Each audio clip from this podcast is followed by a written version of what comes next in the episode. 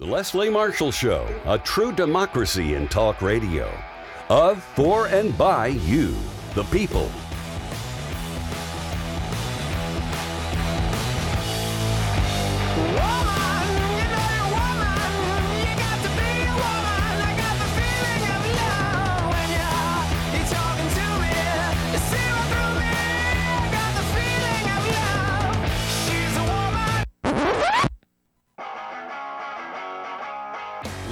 From our nation's capital, it's Deadline DC with Brad Bannon. Hi, I'm Brad Bannon, the host of Deadline DC with Brad Bannon.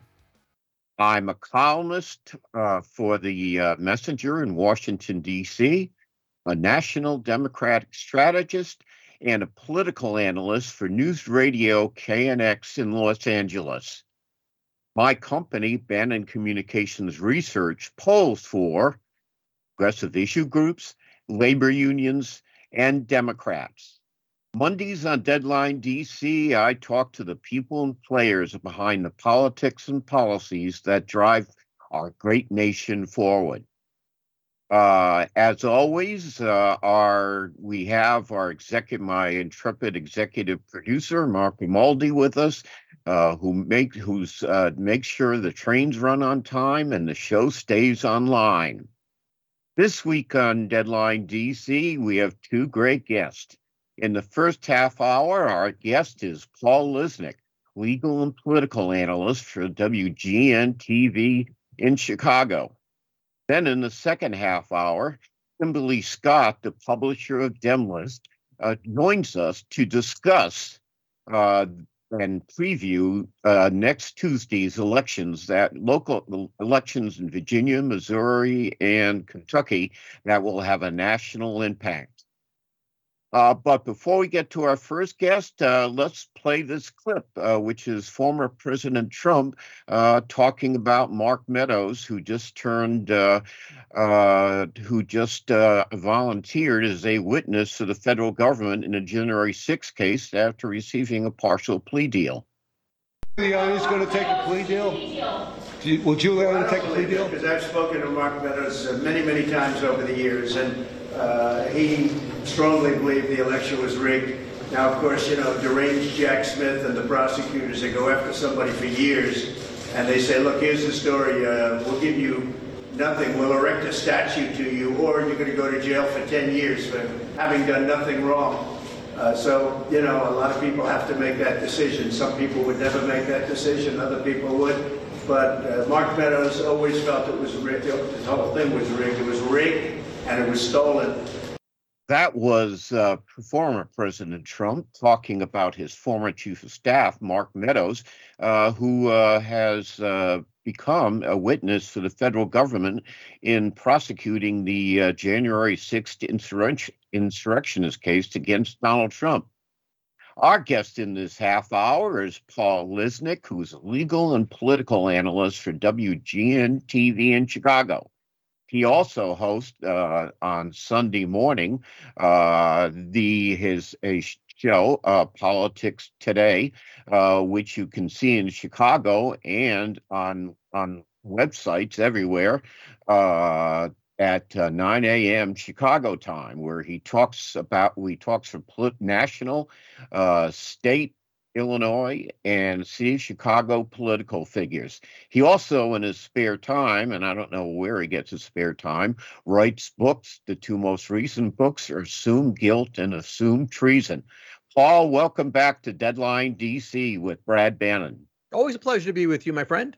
Let's start with uh, Mark Meadows since we uh, played the clip. I think in the last couple of weeks, uh, the big news in the uh, Trump legal universe is uh, people who worked with him in the past, uh, lawyers and his former chief of staff, Mark Meadows, uh, have uh, become witnesses for prosecutors in Fulton County, Georgia, and the federal prosecutor uh, investigating the January 6 case, uh, and uh, what kind of impact could those turned witnesses uh, have on Donald Trump's legal jeopardy?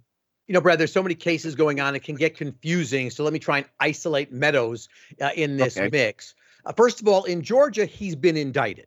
And the deal that has been referenced here has nothing to do with Georgia. Whether he's talking to Georgia prosecutor Fani Willis, we don't know. I'm going to guess he is. And that's because in the Jack Smith January 6th case in D.C., we have learned uh, through ABC News reporting that there is a, a deal struck with him in which he's going to get immunity.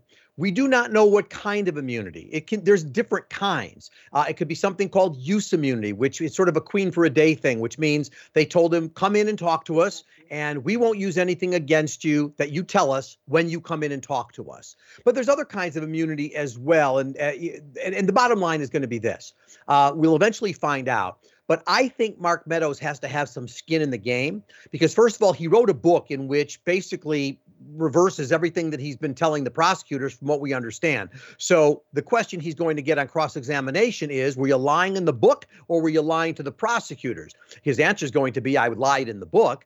Um, but of course, it's still messy. So I think that any kind of true deal with him is going to have to require him to have some kind of uh, openness to jail time?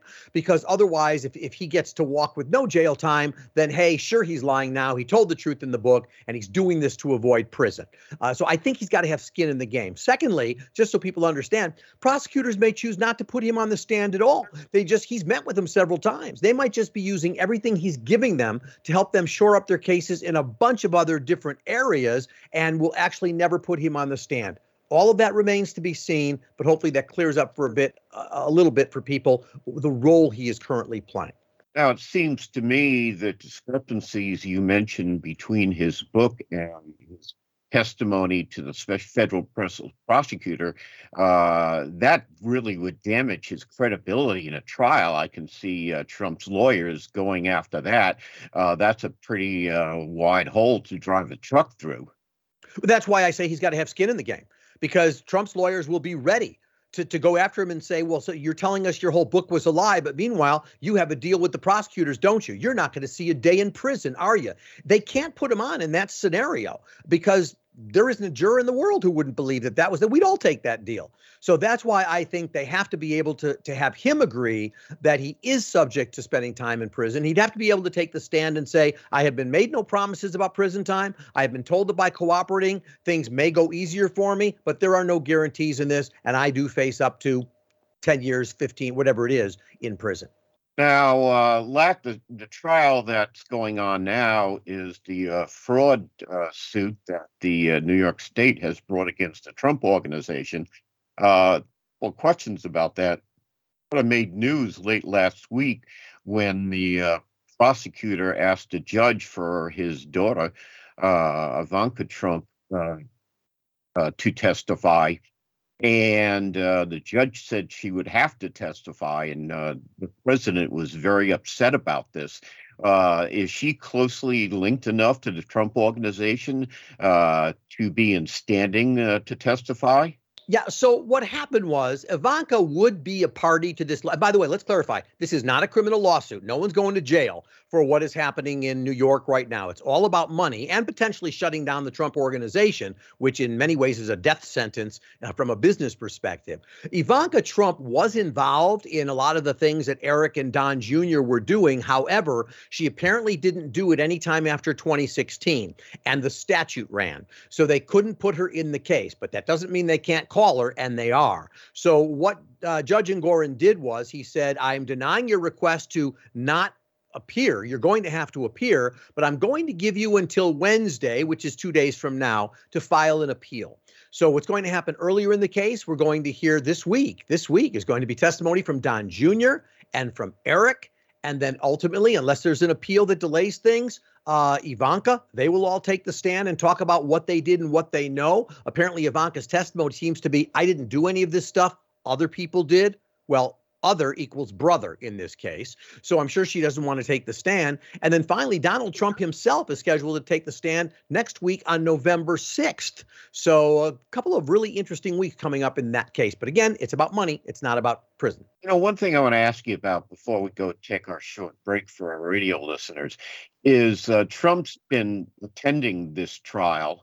Uh, and I'm kind of curious why. I gather he doesn't have to be there, but he is. He has showed up, uh, and he sparred with the judge. Uh, why is he attending these sessions? Well, look, I, I, because look, his business is everything to him. He didn't show up when it was the E. Jean Carroll case at all, right? And part two of that is coming in in in January. So he doesn't care about that. But this is his business. This is his lifeblood. This matters to him. So that's why he was there for the first days of the trial, and he also showed up when Michael Cohen testified for all the reasons I think your your listeners and viewers would know, uh, which is the personal animosity between those two. But those are the primary days we've seen him. This this matters to him. This can shut down his entire business operation, and that's why he showing up. Okay, we're going to take a short break now to let our uh, radio listeners have a little vacation. Uh, we're going to continue on with our guest, Paul Lisnek, uh, with our viewers on YouTube, Twitter, and Facebook. So we'll be right back after this very quick break. All right, uh, we're going to welcome Paul back here in just a moment. I think we lost Brad. Just uh, give us a moment here. Yep, we're going to get Brad back on. Just coming back in from our break.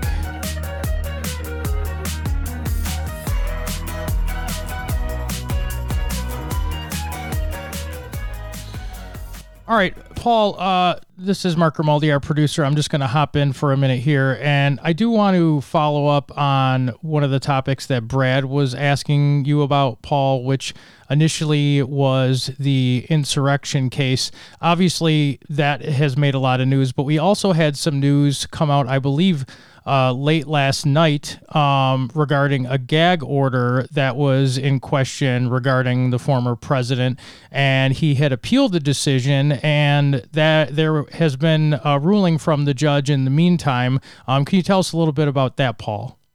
Sure. So once again, in Trump world, there's lots of gag orders to be talking about, and then we have two of them. So there is a gag order in New York, just so people understand. There's one in New York from Judge Engoron, in which he has told the former president, "You cannot disparage my clerk. You cannot disparage uh, witnesses, certain people involved in that." That's something, again, in a civil case that Trump violated once, was hit with a $5,000 penalty. He violated it again when Michael Cohen was on the stand. The judge actually ordered Trump to take the stand and put him under oath, a very unusual moment to happen. But when he asked uh, the former president, who are you referring to when you said they're that they're um, you, you know uh, not not uh, uh, not doing what they're supposed to be doing that they're that they're biased in all that. Uh, did you mean my clerk or did you mean Michael Cohen? And Trump responded, Oh, I meant Michael Cohen. The judge said, I don't buy that. I don't believe it. Now you're fined $10,000 and it's going to get worse. But the, the one you're talking about, uh, Mark, in terms of the gag order, comes from Judge Chutkan in Washington, D.C., where again, a similar limited order that says you can't disparage witnesses, you can't disparage the prosecutor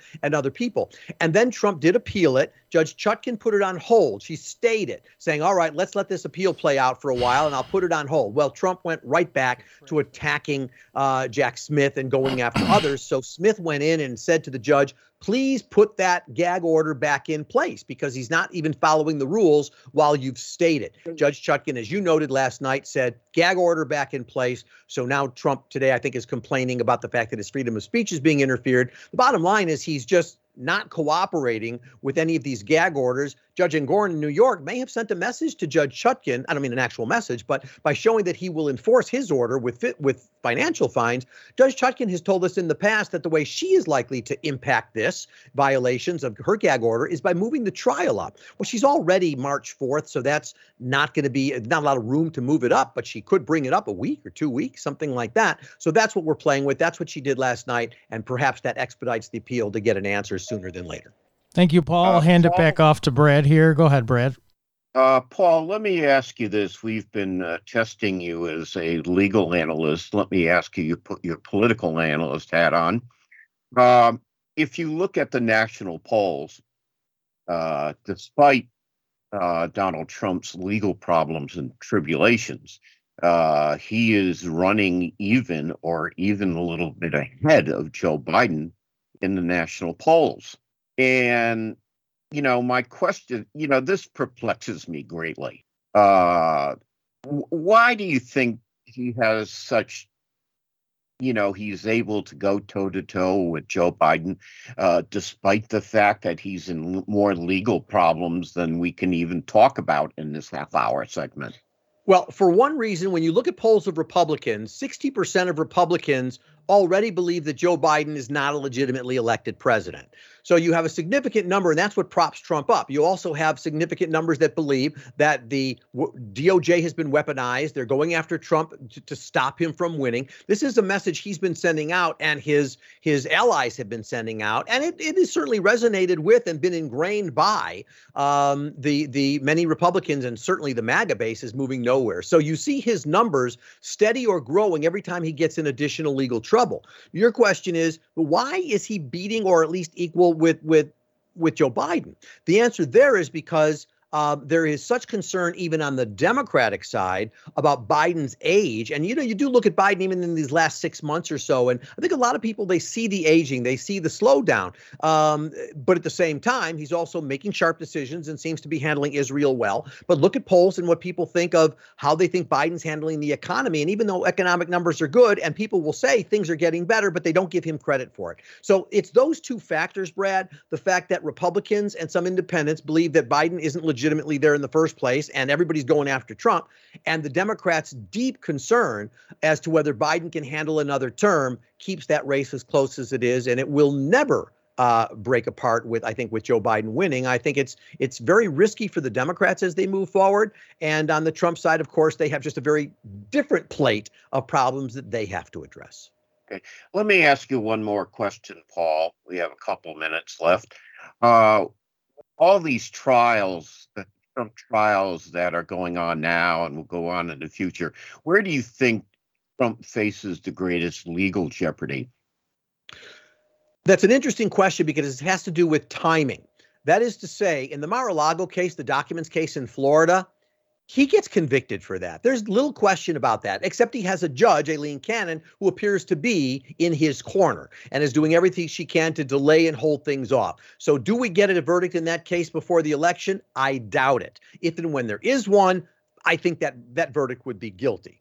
In the uh, D.C. case with Judge Chutkan, that case is likely to actually happen uh, in time before an election. Um, the problem is this: if Trump wins, the problem for for people who look at the law, the problem is that if Trump wins, a new attorney general will come in and immediately be ordered to drop all federal cases. So everything going on in D.C., anything that could even be filed going forward, and in Florida, it all goes away. So the only thing he really faces would be the Georgia case where he's indicted and it's a criminal case. But what would happen there if he's reelected president?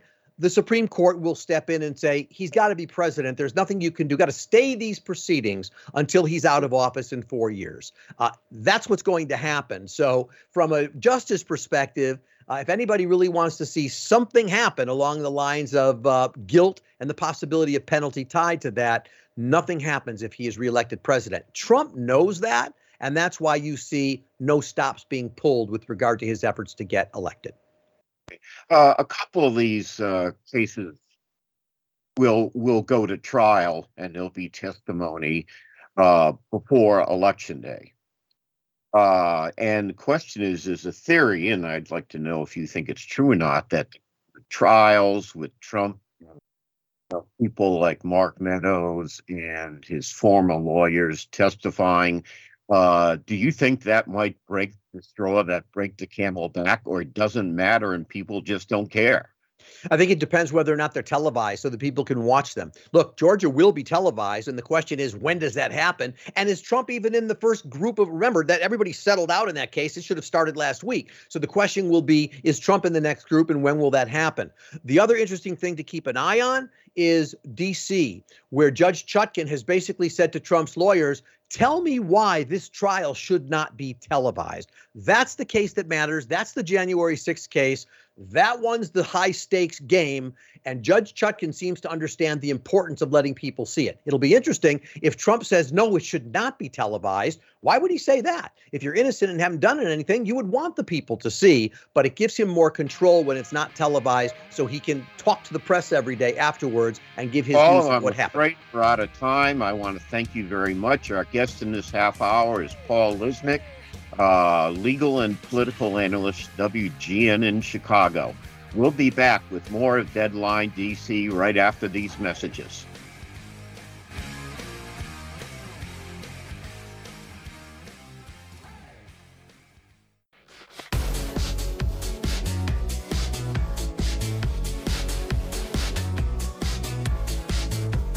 Welcome back, Deadline DC with Brad Bannon. I'm Brad Bannon. Uh, in this half hour, our guest will be Kimberly Scott. She is the publisher of Demlist. Uh, I'm a faithful reader of Dem Daily, uh, which comes out every weekday, and I hope you will be too. If you want to check it out, you can go to the website, uh, Demlist uh, website. So, uh, anyway, uh, we're going to talk about politics campaign 2000- 23 today. Uh, everybody, of course, is focused on the presidential race and the campaigns for the Senate and the House of Representatives uh, in November 2024.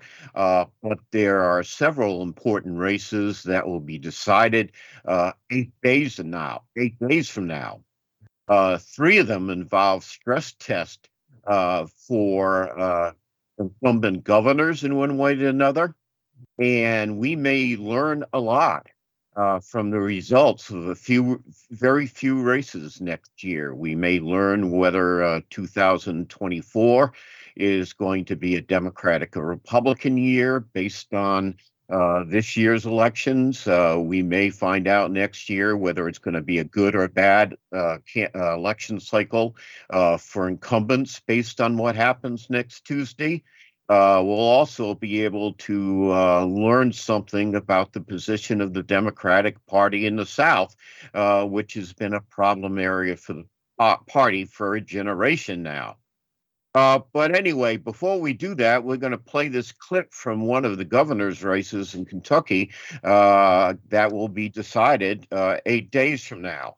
And this is the incumbent governor, uh, a Democrat, Andy Beshear, uh, debating his Republican opponent, uh, Daniel Cameron, about funding for school vouchers. But in July on the campaign trail, he said this race is about vouchers. And you can just ask him directly. Well, let's just ask him directly. Vouchers. Do you support vouchers, General Cameron? Look, look I'm, I support what I've always said is I support catching up our kids. I'm trying to. My plan about is one of those option school vouchers or scholarship is tax about credits. making sure that we catch the kids up from the shutdown. We've seen Andy Beshear's education plan, and it's a plan that shut down our schools for nearly two years. But I you support, would be for school vouchers. No, I would support primarily our public school system. Look, we need to make sure that we expand opportunity that's, and choice. That's three but times the, you asked the question. We need to make sure at the same time, look, more than 90% of our kids are in public schools. Look, parents at home, they want to make sure that their kids are caught up this governor Renee, shut your schools down for nearly two years. We deserve a governor that will answer the question. Governor that Beshear. will look in a camera and answer the question.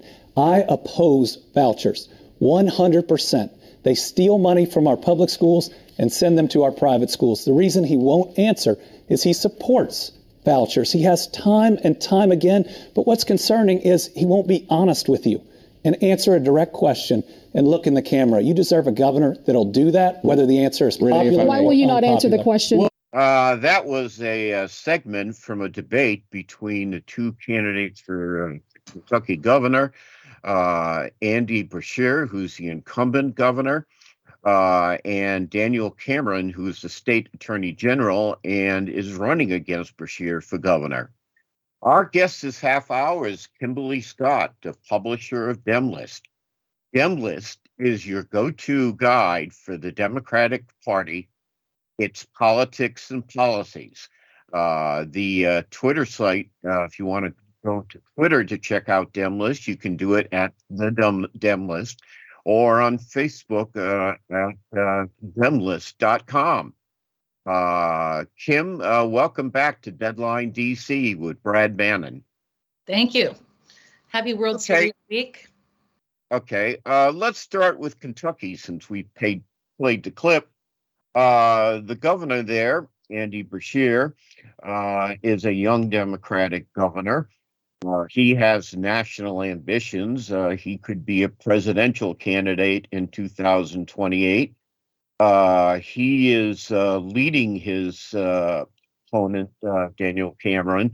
and one of education is a big issue there. And as you can see from that clip or hear from that clip, Cameron just did not want to say the obvious that he supports school vouchers and Beshear did a good job of him pinning him to the mat uh, for not answering that question.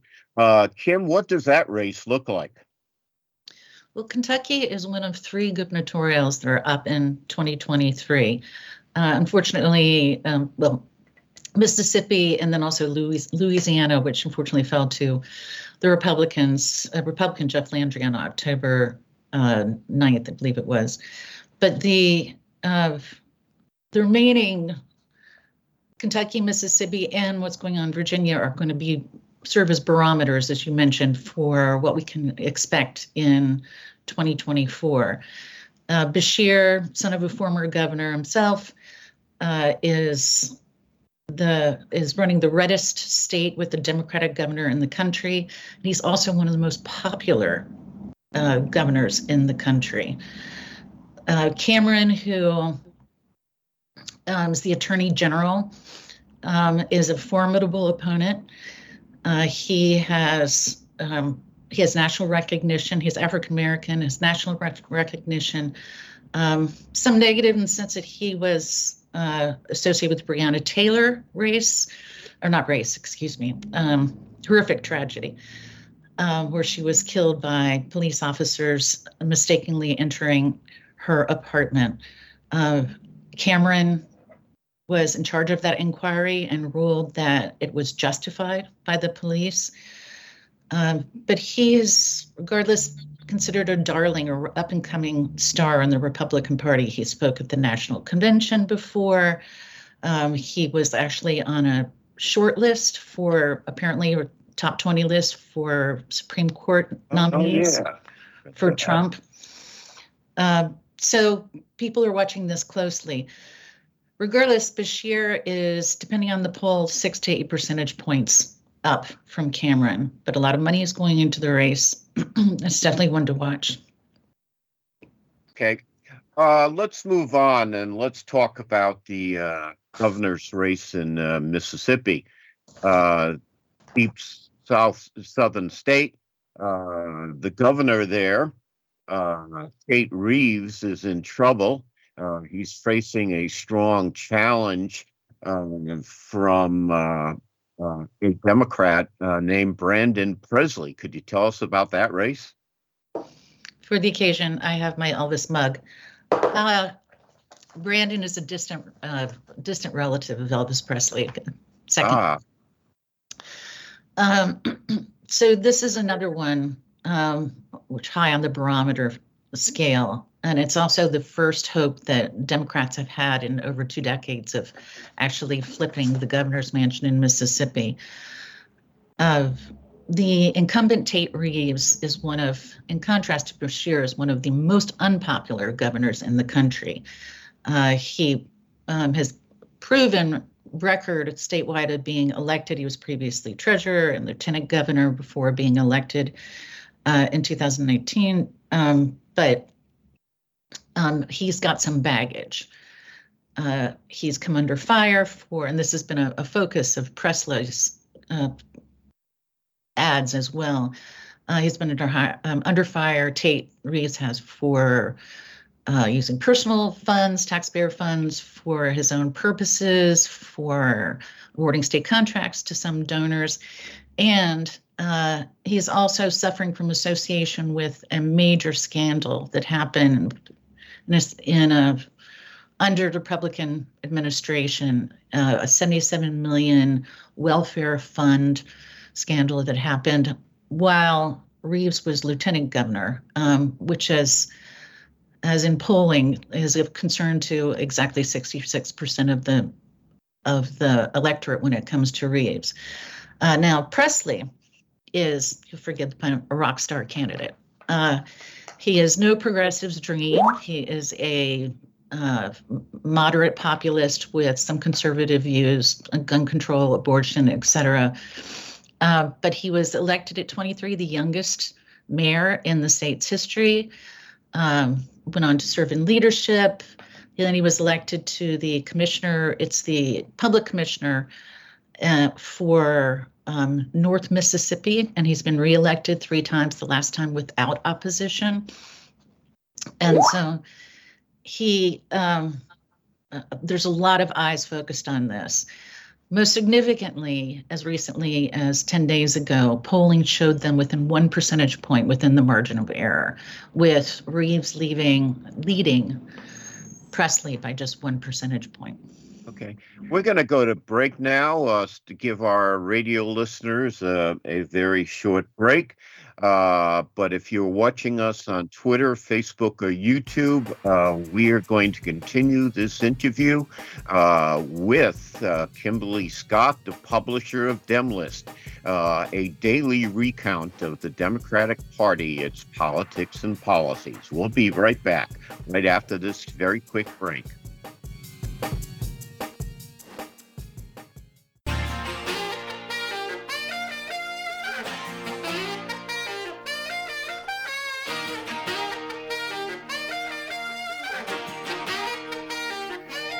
Welcome back.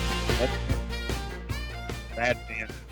Our guest in this half hour is Kimberly Scott, the publisher of Demlist, uh, which is a daily recounting of the Democratic Party activities, its politics, and, and policies. Uh, you can check out Demlist on the website at www.demlist.com.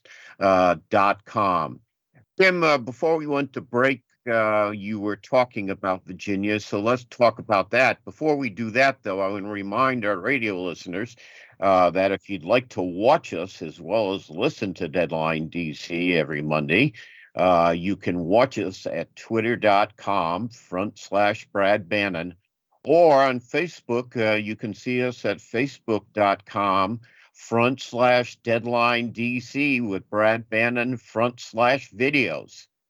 Uh, Kim, let's uh, talk about Virginia. Now, the governor there, the Republican governor, uh, Glenn Youngkin, is not on the ballot, uh, but his uh, reputation and legislative agenda is on the line. Uh, tell us what's going on in Virginia this year. He may as well be. Um, you know, Youngkin, an, uh, an upset victory, um, won over Terry McAuliffe in the election. Uh, and last year, uh, which was devastating for Virginia Virginian Democrats because they uh, had just just achieved turning the state blue over the course of the last decade. Uh, but there is still some hope of recapturing that. Uh, the significance in Virginia, abortion being one of them, is the legislature is split. So in the the state house, Republicans control 5248 and in the state senate democrats control 2218 so who if either one of those flip we're going to see uh, significant policy changes of it by youngkin's preference that would be on education on abortion on gun control. Transgender rights are also significant. Some of this comes out of the gubernatorial but whatever the outcome, that may also determine the steps for Youngkin's uh, Youngkin's future. He has toyed with being a presidential candidate, but has shied away, but not stepped entirely out of the race. Uh, so this will be an important, an important outcome for him as well. But as it stands now, Virginia voters are split, uh, like so many of these other races, nationally and individually. Um, they polling shows them as a dead heat, whether they want Republicans to be in control or Democrats to be in control. Now, let me ask you this, Kim. As you mentioned, abortion is a big issue in Virginia. Uh, Governor Youngkin has called for uh, an abortion ban after 15 weeks of pregnancy. And a lot of Republicans feel 15 a week ban is the magic number uh, that they can uh, push for a 15 week abortion ban uh, and still live live uh, to tell about it politically. Uh, so uh, the whether is abortion a big issue in the in the Virginia state legislative races? Absolutely, absolutely, and it is in many of them. There are. Um, I mean, almost all of them. Uh, there are six, probably six state Senate and five state House races um, that um, many of which are resting on this issue. Um, and you've seen that in the ads as well. Uh, it is, I, I, know being in DC, we fall within the media market, Virginia media market. And so I've been inundated by ads all focused around abortion and Republicans' attempts to take it away from, you know, the right to choose to take away from Virginians. And Young, and, uh, yeah. position is is very unpopular on the subject of abortion, and that may just be the tipping point for for Democrats to take full control of the legislature again.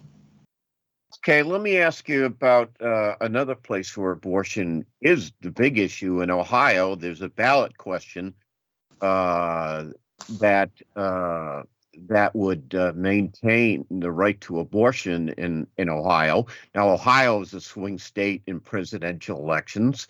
Uh, what is that? What is that uh, ballot question all about? Uh, yes. Um, it, they used to say, "As goes Ohio, as goes Ohio, goes the nation." Uh, but Ohio has trended increasingly red in recent years. Um, but there has been um, so one of the issues that is on the ballot is a citizen refer, uh, citizen petition um, that was secured by abortion rights groups, um, which basically makes it a constitutional amendment. Let's see, um, to guarantee reproductive rights.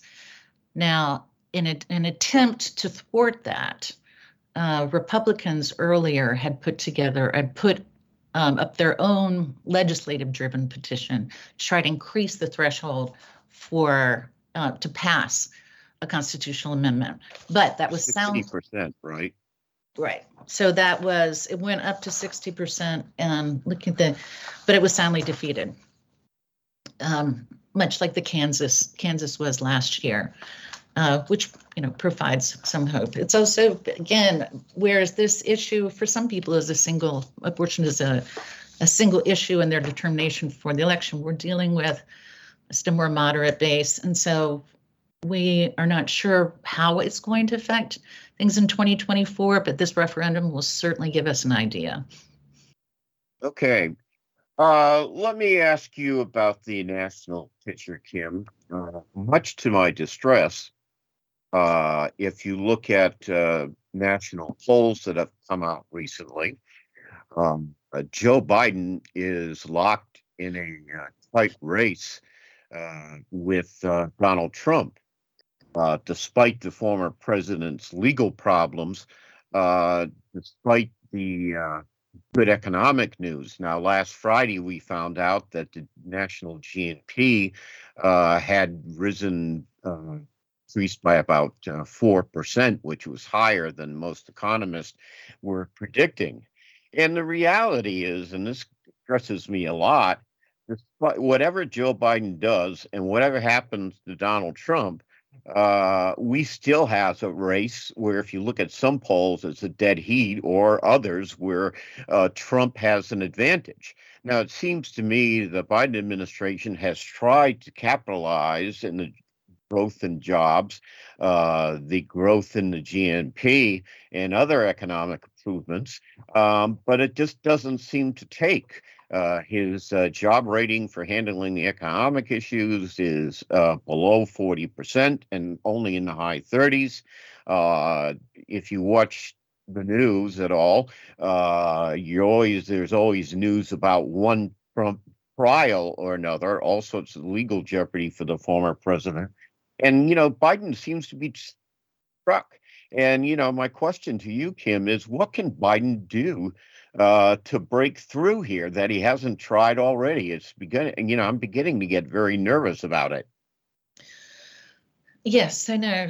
Um, what we can hope for, should it still go in this direction, is the kind of split that we saw in the 2020 elections, where regardless of how Biden was doing, or last year, regardless of how Biden was doing, um, that people still supported Democrats based on the issues. Uh, and it's so frustrating because the man has will go down as having one of the most successful legislative uh, agendas in history of accomplishments. Really, he is. I mean, unemployment is at under four percent. That is its historic historic rate, but it's not. The messaging is not connecting with the public. Uh, there are so many out there that are, you know, as long as the inflation cuts into their purchasing power, then this is what they're taught. you know, regardless of, it's how they're being affected now, regardless of what the long-term effects of, you know, Build Back Better, by um, bipartisan infrastructure, chips, all of those. It still comes down to, you know, bread and butter, and it is just not resonating with the public. And I don't know if that is really the messaging from the campaign that it's not as aggressive enough. I would certainly like to see it more so. Uh, but and then their concerns about age. Well, we're going to have to leave it there, Kim, because unfortunately we're out of time. Um, our guest in this half hour was uh, Kimberly Scott, the publisher of Demlist. And again, the website is www.demlist.com. I want to thank our guest in the first half hour, Paul Lisnek, uh, the legal and political analyst, WGN TV in Chicago, and of course, our intrepid executive producer, Mark Grimaldi. Stay strong and stand tall in these troubled and turbulent times.